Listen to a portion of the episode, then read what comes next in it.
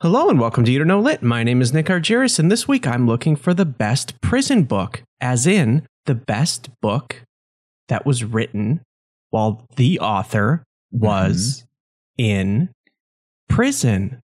I don't know if we should be giving prisoners a voice, Nick. Prisoners are being punished by society. Right. I mean, that's a good point. Did you know prisoners have phones now? Like they just have like phones in prison? Like cell phones? Just, like, yeah, they just text. Like, have, yep.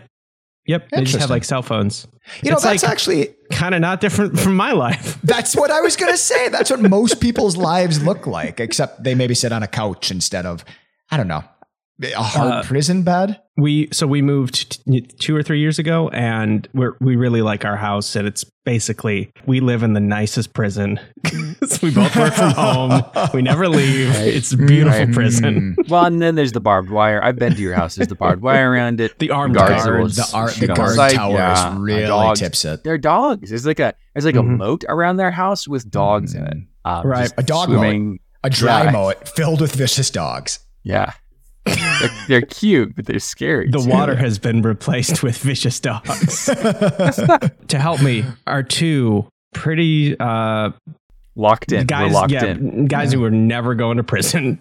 Two high school English teachers, Ian and Joe. Yeah, hi. My name is Joe Holshue. I brought a book this week by a guy who did care a little too much. His name was Nelson Mandela. This book is called Conversations with Myself, and it is a collection of his writings that he did while he was spending 27 years in a South African prison.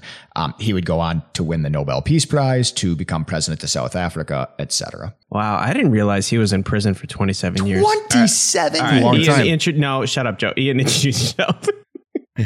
Здравствуйте, Nick. Привет, Joe. Stand at attention, prisoners. What's that? Lit heads. This week, my name is S854, formerly Dr. Ian DeYoung. I'm currently a prisoner of this podcast, but I used to be a high school English teacher.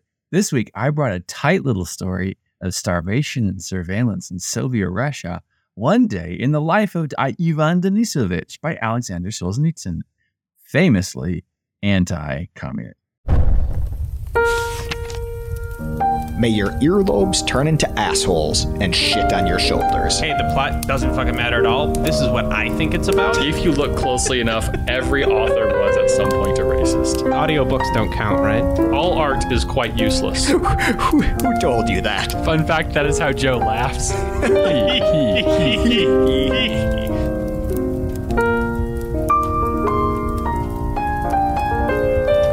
A quick behind the scenes. So this is the second prison book week we've done. We have a lot of great themes here, Lit Heads.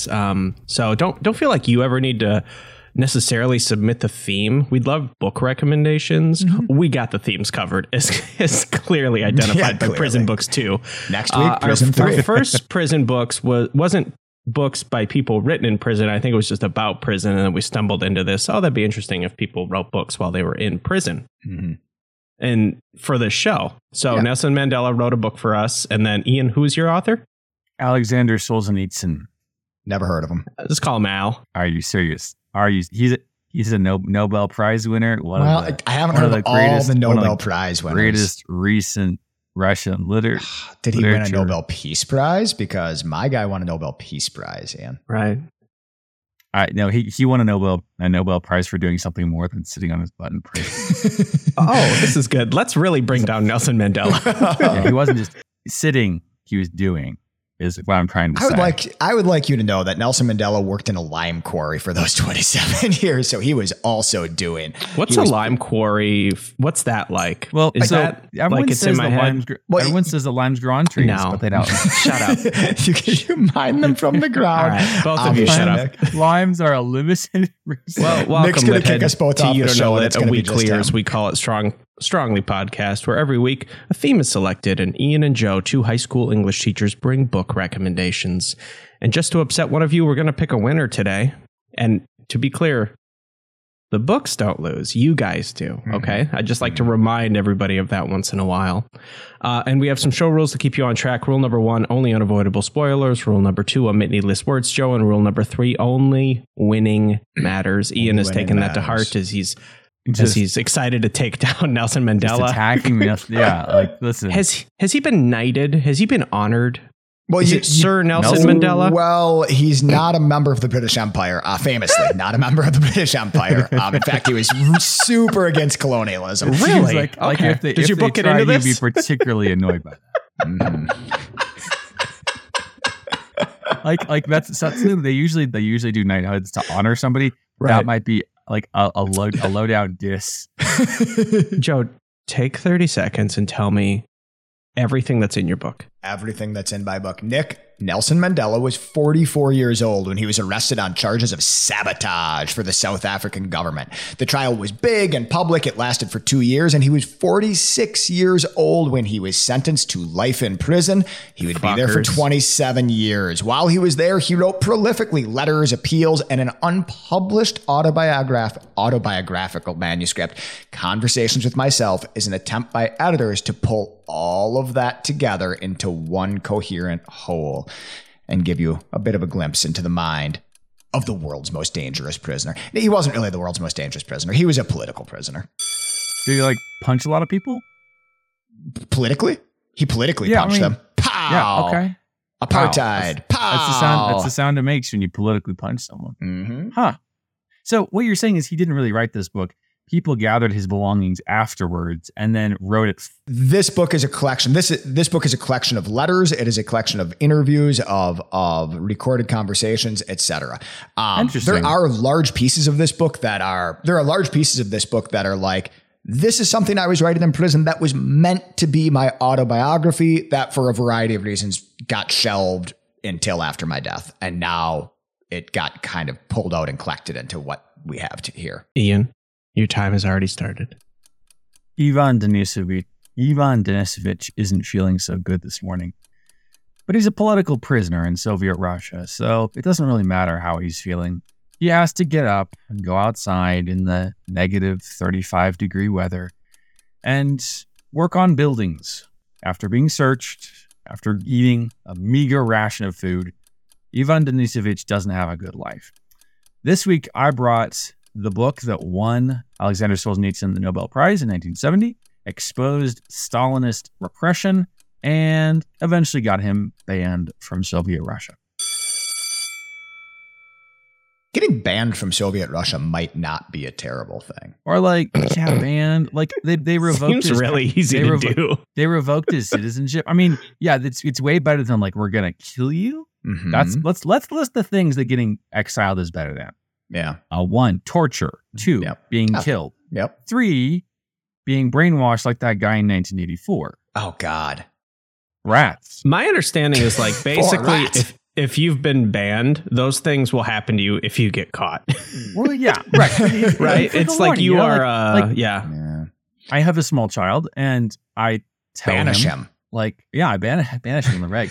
No, I tell him like, hey, if you don't stop doing this, you'll get this privilege taken away. But the if you don't stop, the warning, it's like, it's a courtesy. Sounds like your house is the prison, right, Joe? Yeah, with a dog moat. Yeah. With a dog moat. These sound great. Joe, you can go last. Ian, you can go first.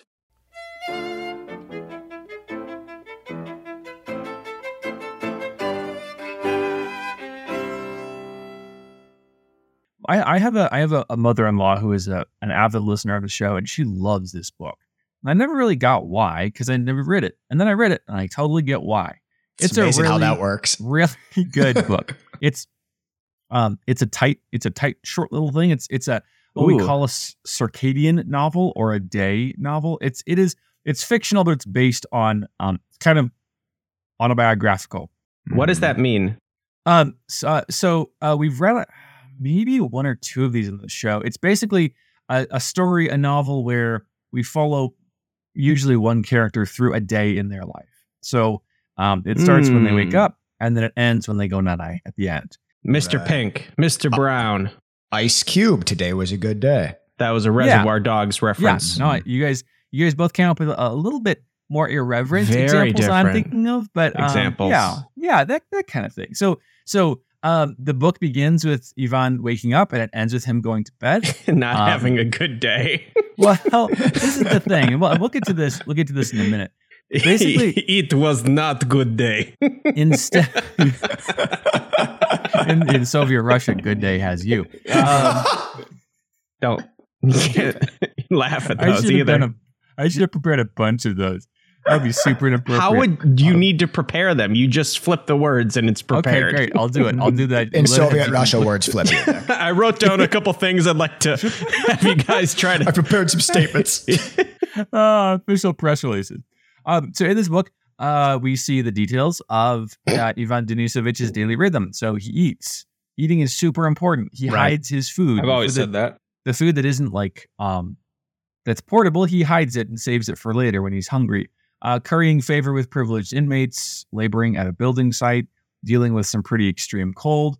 And kind of overarching is this idea of pragmatism to a point. So this is survival mode. We'll talk about this later. But Ivan will do whatever it takes to survive, but he won't do that. So he's got a moral line he won't cross. And that is basically kind of like stealing, especially from other inmates. Like he will do a lot to make sure he survives, but he won't kind of step over. And the thing is, this one day in the life of Ivan Denisovich is a pretty good day by his standards. And he realizes that. Ice Cube. Yeah, it's. I mean, not quite as good as Ice Cube. He looks in the mirror, but not a jacker inside. As the novel ends, and he's like, yeah, I had a good day. Like, I stole... Or I got enough food to keep me sustained, and I didn't get in trouble, and I didn't get sick, and we have a good paying job on the work site. You're like, wow, huh? A good day in the gulag is pretty horrific, literally anywhere else. Yeah. So like, as you're seeing Ivan say, wow, this is a good day, it's like it's all about your context. So yeah. Okay, so who is this guy? Right. Why did he go to prison? Alexander Solzhenitsyn. I think I'm saying his last name, right? It might be. I'm sure you're not. No, you've got it. It's 100%. 100%. He was actually born just after. Sorry, the Bolsheviks took over in Russia. So he grew up in Leninist Soviet Russia, and during World War II, he grew up. He was born in 1918, and so he grew up. And by the time World War II rolled around, he was getting kind of disillusioned with what the Soviets were doing. And in his private letters to friends, he was referring to Stalin, Joseph Stalin, famously an autocrat. And he was using goofy nicknames for Stalin. Ooh, and I bet autocrats don't like that. Letters read you. The censors were opening everyone's letters and reading him, kind of being disrespectful to Uncle Joe. And so he got sent to prison for 8 years. Were these like, were the nicknames like Uncle Joe, or were they like nicknames and awesome nicknames? They were a little bit like he was referring to him as the boss or the master, which is like, it's accurate. Right. But if you are a Soviet leader trying to project this like equanimity, it's probably it's like, hey, there is no boss. I'm just a comrade, man. And that's where it starts. You know, like that's where this dissidence starts. You have to nip it in the bud. Litheads, if you take. It's time for our weekly lesson, our weekly moral lesson. And this week's moral lesson is, if you want to rule a country with an iron fist, you have to stamp out the dissidents early and severely. Just be brutal to them and take away their human rights. This is actually how I run my classroom as well, right? Good. Like day one, deny freshman English. Absolutely. I stamp out dissidents. That's like 80% of what I would say I do as a teacher. Do you shank the largest one to send a message? I shank them with the power of the system at my back. Got it. Proverbial shanking. For everybody. He goes to prison for 8 years, and he had Solzhenitsyn had a photographic memory, so he was like recording everything that he had. And he gets out. Stalin dies. Solzhenitsyn is released, and he starts writing One Day in the Life of Ivan Denisovich. And it's not. I mean, he is not Ivan Denisovich. It's not autobiographical in that, like, we've talked about Romana Clef, right? We've talked about the novel with the key, where this person is that. It's not quite that on the nose, but this is definitely, Solzhenitsyn was in a gulag, several gulags, and Ivan Denisovich is in a gulag, and their experiences will overlap. So he's building the story based on what he saw. So this is interesting. He sends it off to a Russian literary magazine in 1962. And Nikita Khrushchev, who is kind of an anti-Stalinist, he's like, Stalin wasn't We're not that anymore. Khrushchev himself, he was the head of the Soviet Union, said, yes, this can be published.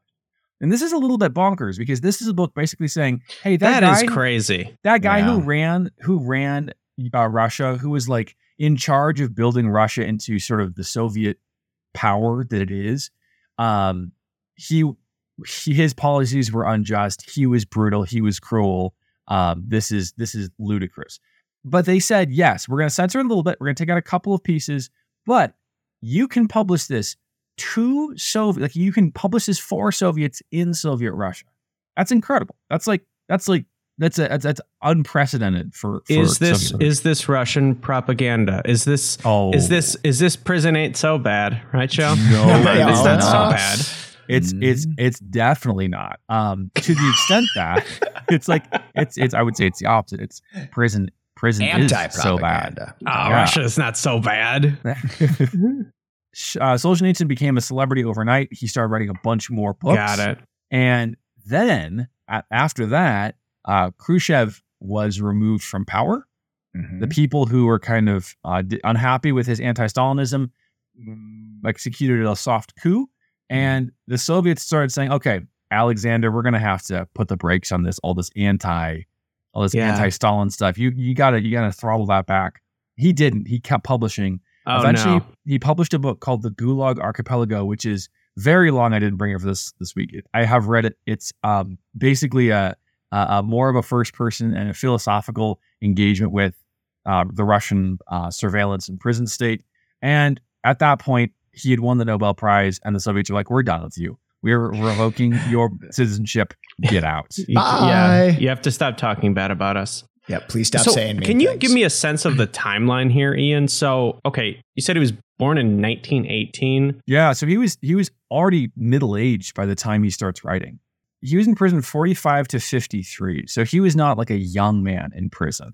Got it. He was in prison, and then he writes this book, and his literary career pretty much starts in 62 when he publishes this book. And he becomes sort of the face of the Russian anti-communist, like, communism is bad. Here's what communism is doing to Russia.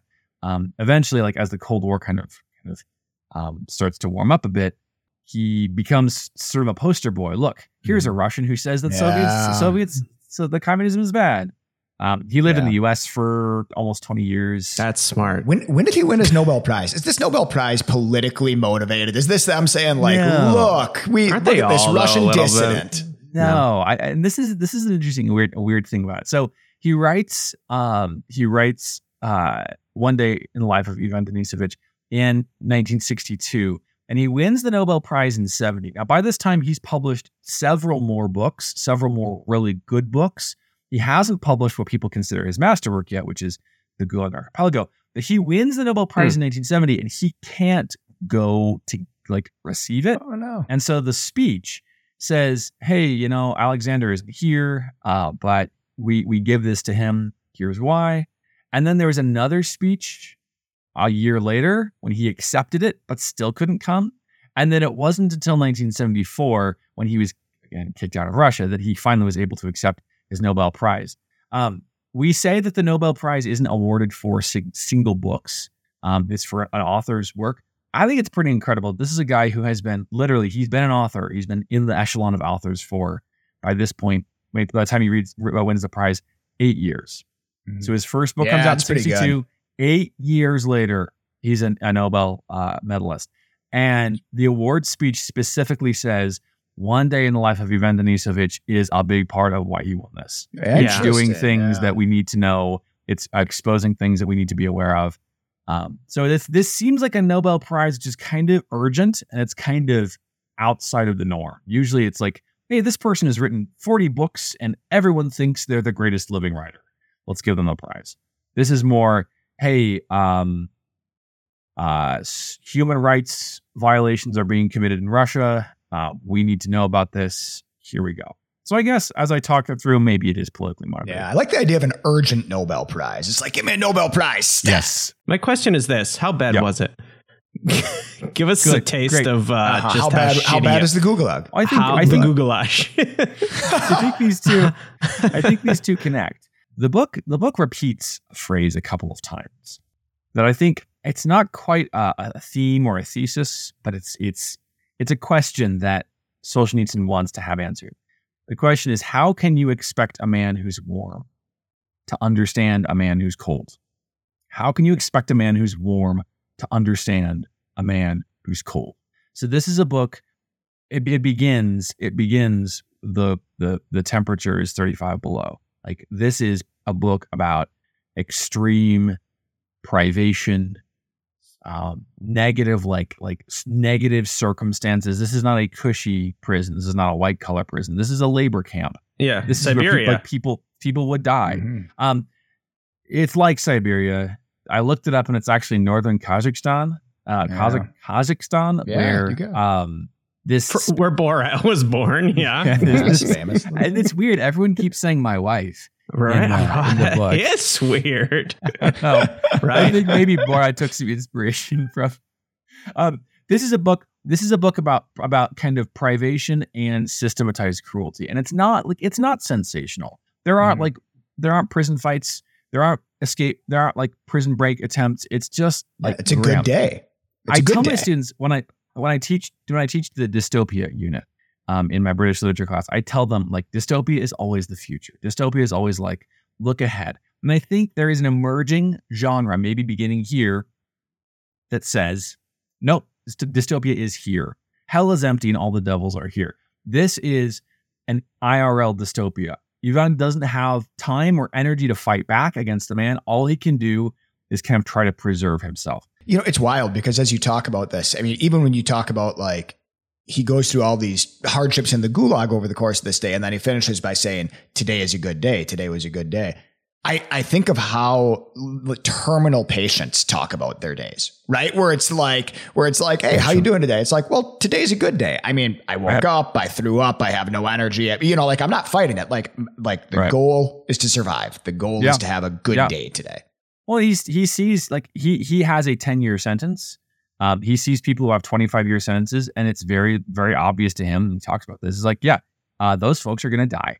They will not live out their sentence. They will die here. We get it. So prison's bad.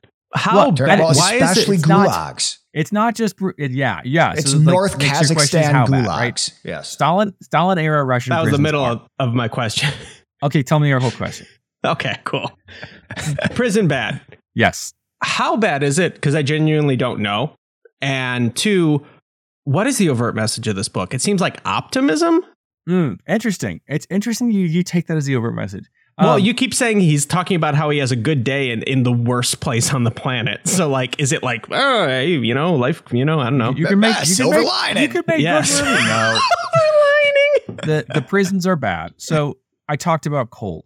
They say, hey, we really hope that it gets to 40 below zero, because when it's 40 below zero, they don't send us out to work. Now, when they don't send us out to work, they do mark that day down as a work day that we still need to go out to work. So we'll lose a Sunday at some point. They have Sundays off. But that's nice. That sounds pretty good. It's Sundays off. It's kind of like school. You got to make up those snow days somehow. Man, you don't want a 39 degree day. No, and he says, like, this prisoner say, we think they put the thermometer, the public thermometer, in a place that was sheltered from the wind, so that it would not feel as cold, right? So they could still send people out. They get fed.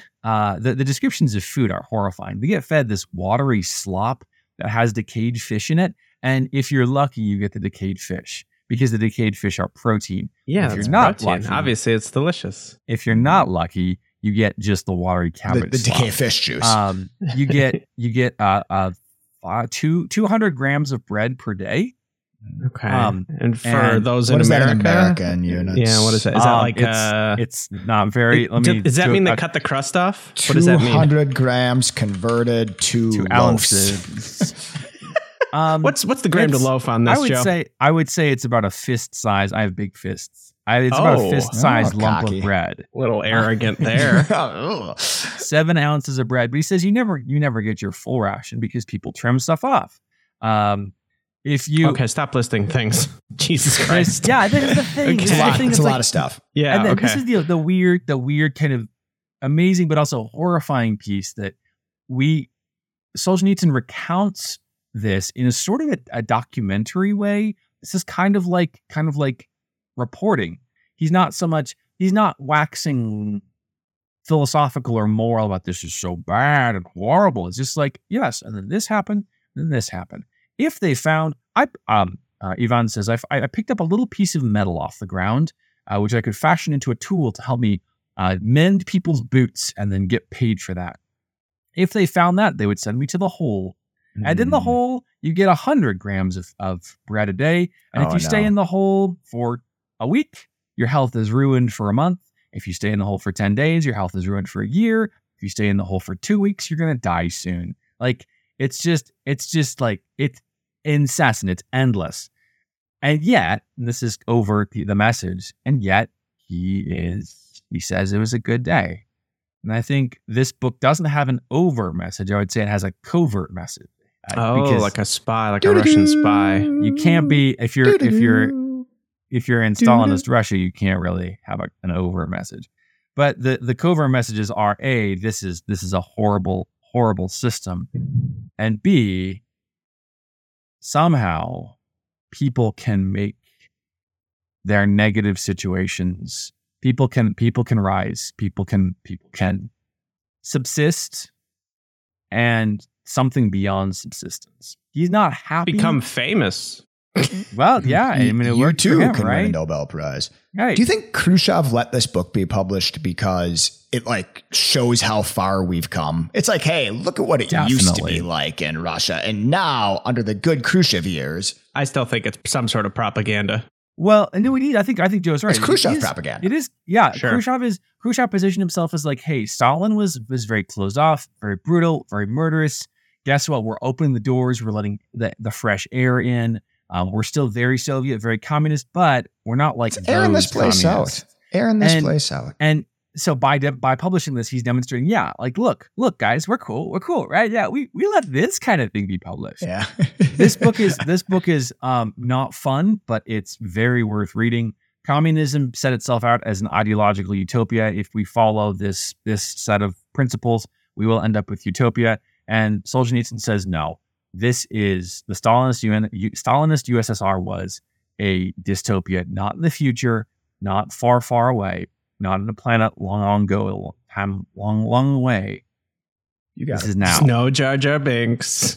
Oh my goodness, there's no Jar Jar Binks here.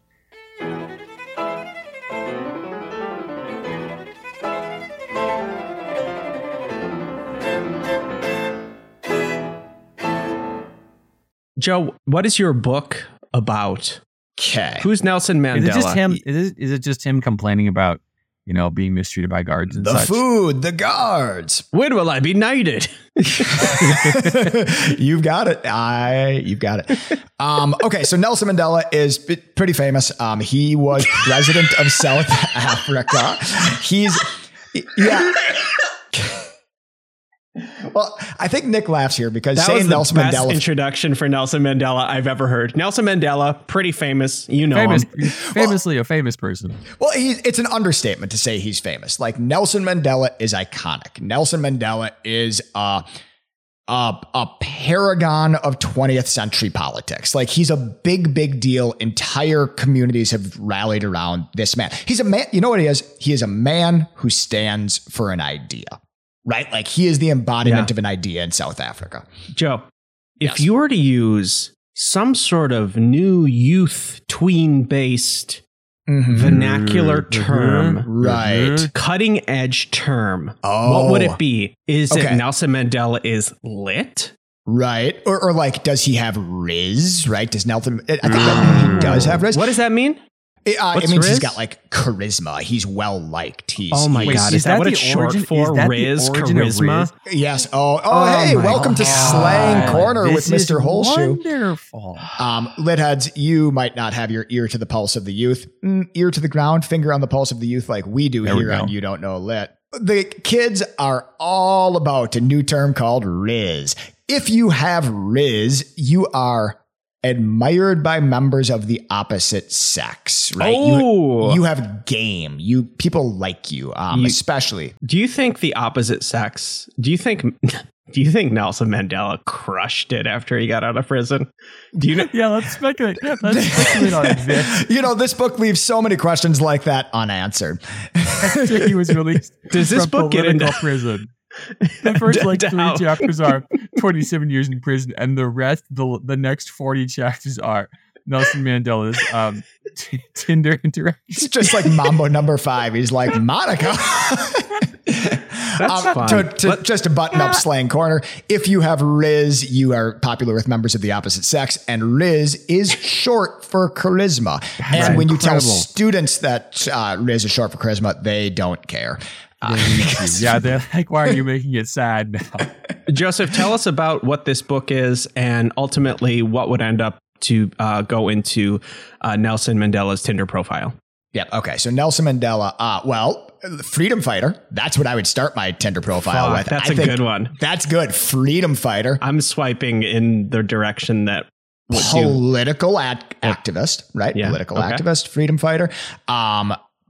President of South Africa, but that doesn't sound like that cool, right? Like political juggernaut, political juggernaut. Oh, although that sounds kind of douchey. To call yourself that. Well, it could be worse. It could be political guru. Or political gulag. Thought leader. He's a thought leader. Do you want to explain who Nelson Mandela is? Yeah, let me just try to break off very quickly who Nelson Mandela is. In case you've been living in a political prison for the last 15 years. You know, there's a lot to learn in this crazy little place we call planet Earth, right? Mm. So tell us who he is briefly and what this book's about. Nelson Mandela grows up in apartheid South Africa. He is a political activist in apartheid South Africa. He does some politically dissident things, right? He becomes very unpopular with the regime, the Afrikaans regime.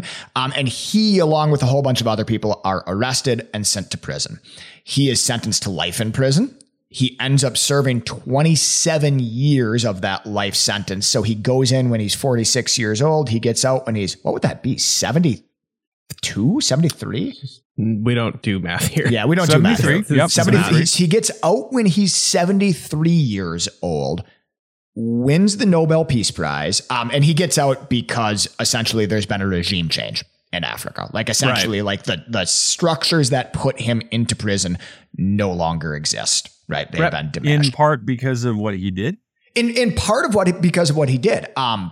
And we could talk about this a little bit, but like as he's in prison, he remains, he doesn't go to prison and disappear.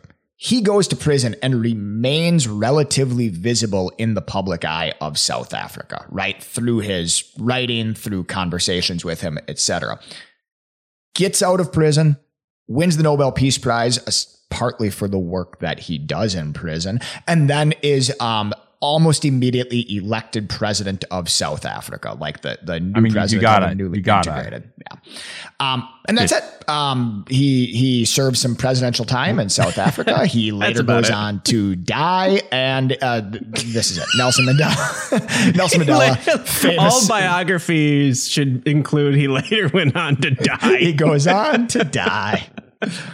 Okay. So, and this book is kind of a series of writings that he did in prison. Okay. So this book, when he's in prison, he does a bunch of writing, right? He has some prison visits, you know, like whatever. This book is a collection of a whole bunch of stuff. A large chunk of this book is an unpublished manuscript. Right. He tried to write his biography, his own autobiography while I was in prison. He got to a certain point. He wrote it and then like nothing ever became of it. A large part of this book is that. This book includes letters to friends that he wrote, letters to like public letters that he wrote to politicians, things like that would go on to get published. It includes remembered conversations with his biographer. It includes transcripts of recordings of conversations that Mandela had with various people in his life when putting together other things like his autobiography that did get published, A Long Walk to Freedom, which was published back in like the 90s and was very, very famous. So it's a stitching together of all of these disparate papers of Nelson Mandela. And when I say it's like an unpublished manuscript and then letters to friends and an unpublished sequel to his autobiography, it's not like Page 1 is the beginning of his unpublished manuscript and page 150 is the end of his unpublished manuscript. It's like pieces are clipped out of all of these things and then organized by broad themes. It's his notes. It's his Apple Notes. App. Okay, that's pretty good. It's his Apple Notes document. And like your Apple Notes document, right? Like some of it is more developed than others. Right? You know, like some of it is kind of meant to be read in a single piece, like, oh, I'm writing a letter to this politician about the about how unjust my imprisonment is. That's a pretty well-developed argument.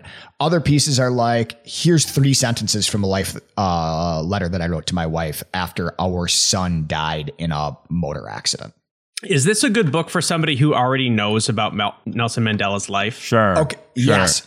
This is, I want to get into Tiffany's just a hair early here because this book is not meant for me, right? And when I say me, what I know about Nelson Mandela, what I knew about Nelson Mandela a week ago is like, I had a note card on him, right? Nelson Mandela, South Africa, apartheid, political prisoner, right? And that was pretty much it, right? Like I didn't really know much. Yep.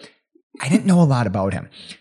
If you don't know a lot about Nelson Mandela, I don't think this is the book to start with. Right. I found myself reading so much about him, like around him, background. Right? Like I was reading his Wikipedia article. I was reading, I had to learn so much about his life in order for this book to have something to perch on, right? To like it's like anything. Yeah. Okay, so this is the deep end, essentially. This is the deep end. Yeah, this is the deep end of the pool. The super fan. Fan of the show, Nelson Mandela. So I'm seeing that he died in 2013, which is weirdly recent. Several years back. Yep, weirdly recent. We don't do math. But this was created in 2010. So to what extent do you get the sense that he's a ghost, right, Joe? Is this Mandela sort of helping to flesh out his myth? Is this Mandela like, hey, I need to have these things done? Is this more like other people saying we need to preserve this piece? Like, is it a money grab? Is this for his grandkids? I think he was doing a money grab for his grandkids' college fund. Well, anytime, this is what it is. This book absolutely has an editorial voice to it. Right? Like this book, if you imagine, you know, if you take everything Nelson Mandela's written as an entire life, like the man spent 27 years in prison. He didn't have an iPhone like the fancy prisoners of today, right? Like he wrote a ton. Anytime you give that to an editorial team and have them pare it down into something that resembles a story, there's a lot of decisions that are made about it. This obviously frames him in an extremely positive light. It reflects a lot on his thoughts on like leadership. It really humanizes him. It reflects on like personal struggles, doubts, things like that. However, I feel like when I was reading, I feel like the most interesting stuff that came out of this for me is in the reading around it that I did. So for example, when I was reading about like, what exactly did he go to prison for? Like sabotage is the charge. That's kind of a cool, like, you know, like it's not like insurrection or like, or dissidence. It's like, no, sabotage. These were the charges against him. He was charged for recruiting people in training and preparation for the use of explosives and in guerrilla warfare for the purposes of violent revolution and committing acts of sabotage. He was on trial for conspiring to commit the aforementioned acts to aid foreign military units when they invaded the Republic. He was charged with acting in these ways to further the objectives of communism. And he was charged with soliciting and receiving money from enemy nations, Uganda, Algeria, Ethiopia, Liberia, Nigeria, Tunisia, and elsewhere. That stuff is like pretty interesting. And it paints a picture of Nelson Mandela that I think is not the picture of Nelson Mandela that we have in our minds. And I want to be a little bit careful because like these are political charges against him. These are politically motivated charges against him. They are true to an extent is what it sounds like, but they're also trumped up to a degree. But like This book is very interested in portraying Nelson Mandela, the leader. Nelson Mandela bolstering the image of him that we already have, right? Which, in a lot of the reading I was doing around him, I think is maybe like the... It's certainly the more inspiring image of Mandela, but I think in a lot of ways it's like the less interesting image of Mandela. Sure. I mean, but that's like any like kind of public rights figure, yeah, you know what I mean? Like there's no perfect person, right? Mm-hmm. And also it's usually a pretty thick story. You know, we get the real surface stuff in the history class. I think as we think about American Black activists from the same era, Martin Luther King Jr. and Malcolm X are kind of set as like opposites, right? Yeah. Because Malcolm X's his thing was like, he was like, we want to protect ourselves. So yes, we'll use violence if we need to. He wore glasses. King was like, and King is nonviolence. King is like, we'll take the violence, but we won't give it back. It sounds to me like Mandela maybe kind of had a Malcolm X phase and then transitioned to a Martin. Is that how you put it, Joe? I'm aware that I'm using. This is simplistic, but it sounds like it sounds like he's going from we're going to use violence to protect ourselves and to take back what's ours to like that older kind of more elder statesman figure.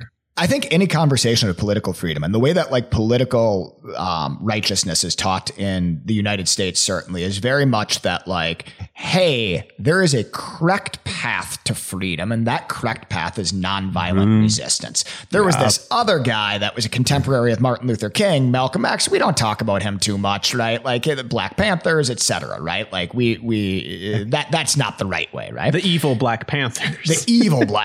Right. It is very clear, and I think some of the really interesting stuff from this book is Nelson Mandela was interested in the political process, right? Like he wanted like the black, let's be clear, the black majority in South Africa who had zero political presence, zero political power. He wanted them to have a seat at the table. He wanted them to have a voice in the conversation. He said, look, we have political organizations. We have tried to get a seat at that table through all of the channels that you say are there. They don't exist, right? Like those channels are not actually there.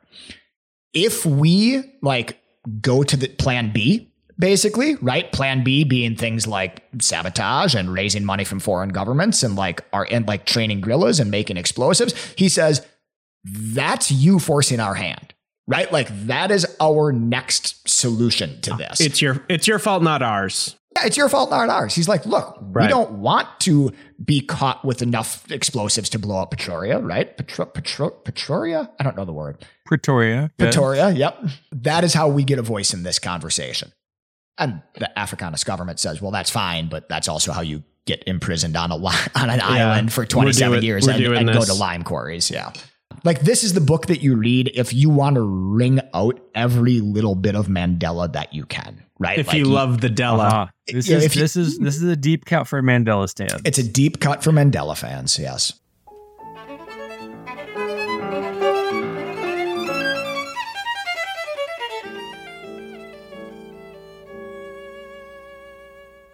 Gentlemen, welcome to Tiffany's, a safe place for you to tell me all the terrible, terrible, terrible things about these great, great men, without it being held against you, of course. Joe, you already went. Ian, anything bad about yours? This is really an opportunity to disagree with your mother-in-law.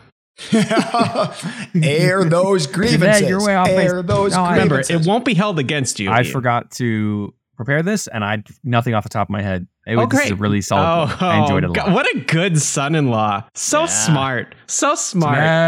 Joe, you lose again. Oh, my God. Unreal.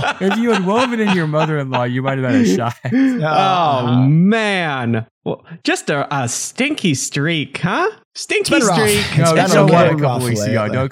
But it is based on you and your... It is based on me and my performance and like just personal qualities about me. Just generally your face. All right, lit heads. Keep sending in books, keep sending in themes. We appreciate and we read everything that you write. This, I don't think Ian mentioned it, but Carly recommended your book, right, Ian? Yeah, and I couldn't find what Carly said about it, but yeah, thank you, Carly, for this recommendation. Mm-hmm. All right, Litheads, head on over to youdon'tknowlitpodcast.com, suggest a theme, suggest a book. Otherwise, apparently, you can just DM us on Instagram, and Nick fervently refreshes that slide page. Into our DMs.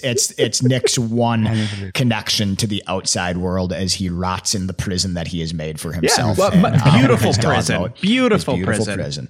All right, so suggest a book, suggest a theme, request a sticky, youdon'tknowlitpodcast.com.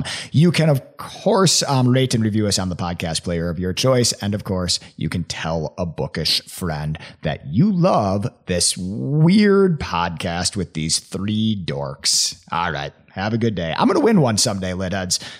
You wait and see. We'll all wait and see. I've already read a little chunks of this book. It's really hard to quote the book. So I'm going to read this part of the speech that was given when Solzhenitsyn won the Nobel for his career, which was in large part this book. So the speech calls out specifically One Day in the Life of Ivan Denisovich, and then it goes on to say, a message about special circumstances seldom travels far, and the words that fly around the world are those which appeal to and help us all. Such are the words of Alexander Solzhenitsyn. They speak to us of matters that we need to hear more than ever before, of the individual's indestructible dignity. Wherever that dignity is violated, whatever the reason or the means, his message is not only an accusation, but also an assurance. Those who commit such a violation are the only ones to be degraded by it. The truth of this is plain to see wherever one travels. Even the external form from which Solzhenitsyn seeks for his work bears witness to his message. This form has been termed the polyphone or horizontal novel. It might equally be described as a story with no chief character, which is to say that this is not individualism at the expense of the surroundings, but nor may the gallery of persons act as a collective that smothers the individuals of which it is entirely composed. Solzhenitsyn has explained what he means by polyphonism. Each person becomes the chief character whenever the action concerns him. This is not just a technique, it is a creed. The narrative focuses on the only human element in existence, the human individual, with equal status among equals, one destiny among millions, and a million destinies in one. This is the whole of humanism in a nutshell, for the kernel is the love of mankind. This year's Nobel Prize for Literature has been awarded to the proclaimer of such a humanism.